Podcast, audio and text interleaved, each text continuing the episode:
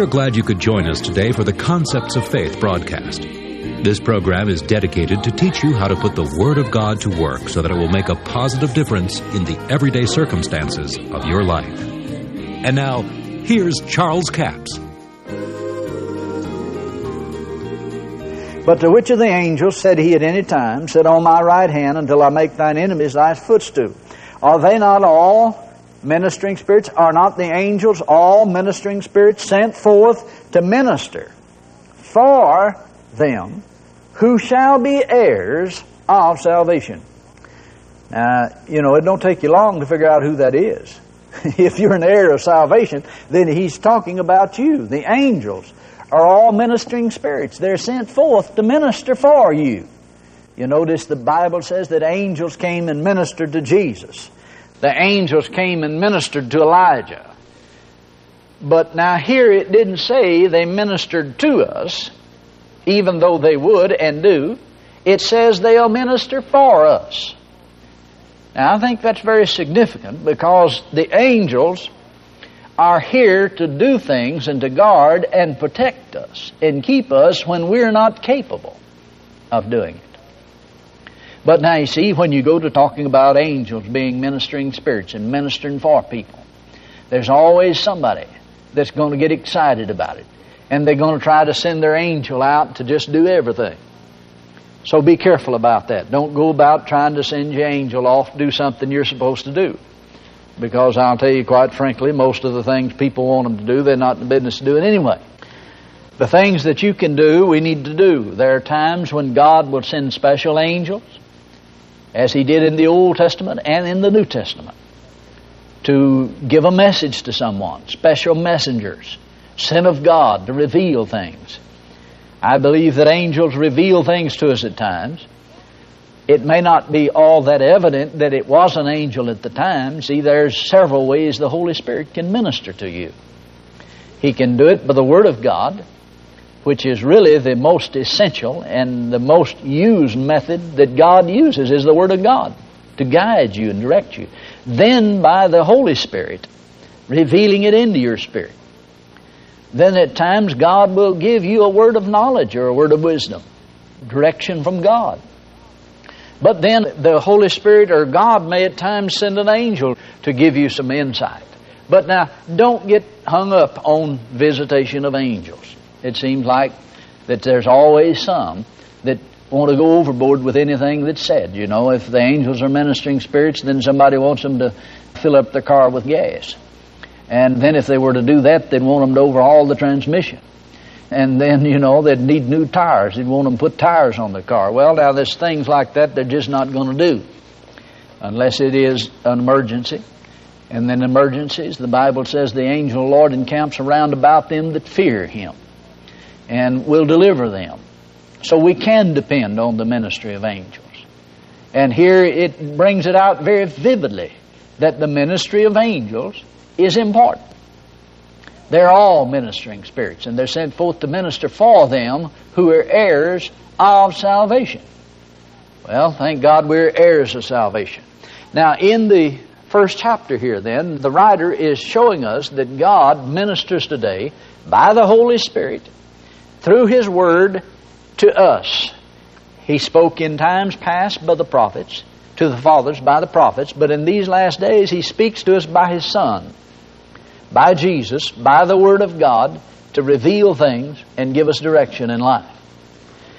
Now, while we're on the subject of angels here and talking about these things, if an angel appears to you and tells you something that does not agree with the Word of God, then you just forget it.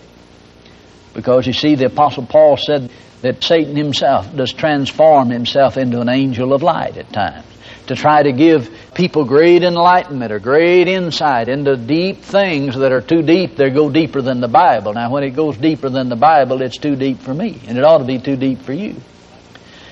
But if you will just recall, in the last 200 years, almost without exception, every false doctrine and every cult that started usually started by a supernatural visitation of a supposed angel. Well, how do you determine whether the angel was of God or whether it's an angel of the devil? See, the Apostle Paul said an angel of the devil was dispatched to him to buffet him. Well, now, if you don't know the difference in an angel that the devil sent and an angel that God sent, then you're going to be in a heap of trouble down the road if you're not already there. So you need to get a hold of it and know that not everything that glitters and walks in shining raiment is an angel. At least it's not an angel of God. The Apostle Paul said it this way. He got strong with it. He said, If an angel from heaven come and preach any other gospel than that which I have preached, he said, Let him be accursed. And he said it twice. He said, I'm going to say that again. And he said it again. Now, what we need to realize is that Paul was saying to you that not everything that appears to be supernatural is supernaturally of God. And this is where a lot of people miss it. This is where you don't need to miss it because everything that appears to be supernatural or is supernatural is not necessarily of God. There are supernatural visitations of evil spirits that pose themselves as angels and say things and tell people things that does not agree with the New Testament, does not agree with what God's Word says, then that couldn't be a visitation of a godly angel. So don't expect to go around and just have angels all the time telling you exactly what to do. You know, some people get to where, you know, I guess charismatics have been probably the worst in this.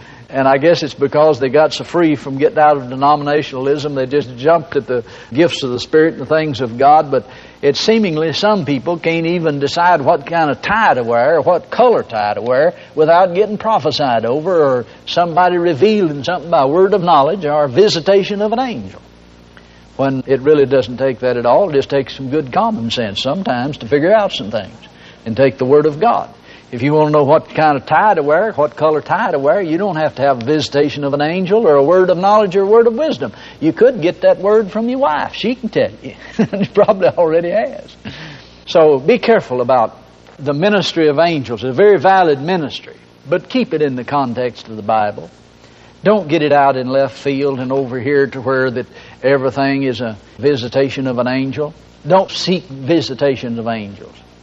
They're here to minister for us, for we are heirs of salvation. And they will minister for us. In Psalms 91, it says that He's given His angels charge over us. They keep us in all of our ways. They'll bear us up in their hands, lest at any time we dash our foot against a stone. Well, in good old Arkansas English, that just means lest you stump your toe. So they're very interested in you as an individual.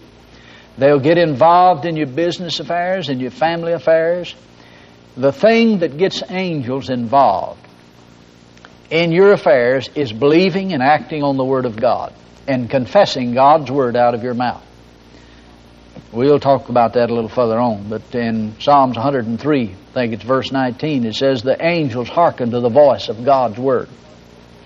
Now, let's wrap this up. We started a while ago, but we didn't get it done.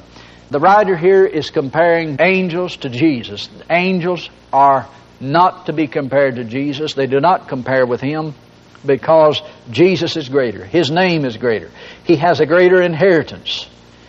And then he begins to compare the ministry of Jesus with the ministry of angels. The angels are ministering spirits. They are here on the planet Earth. They'll get involved with you. They'll help you in bad situations and they'll deliver you from situations that you don't know how to get out of. But it's up to us to obey and believe the Word of God. The common problem in the studying the book of Hebrews, the first two chapters, the three chapters especially, is that we say, well, chapter one's over now, we're changing the subject. We're going to chapter two, and it's going to talk about something altogether different. But if you'll notice, it does not change the subject matter he's still talking about the same thing. He's still talking about angels. For here it says in verse 14, Are they not all ministering spirits sent forth to minister for them who are heirs of salvation? Therefore we ought to give the more earnest heed to the things which we've heard, lest at any time we should let them slip. Now what have we just heard? Well, you just heard verse 14. You just heard all of chapter 1. That angels do not compare to greatness to Jesus, but yet they are all ministering spirits and they're sent forth to minister for you that are heirs of salvation. Then he says we ought to give more earnest heed to these things, lest any time you let them slip. Now, if he's talking about angels here, and evidently he is, because the word therefore in verse 1 of chapter 2, see when you find the word therefore, stop and find out what it's there for. It means because of the preceding verse. Because that angels are all ministering spirits. And they are sent forth to minister for us. Therefore, we ought to give the more earnest heed to it, lest we let it slip. In other words, don't let it slip from you.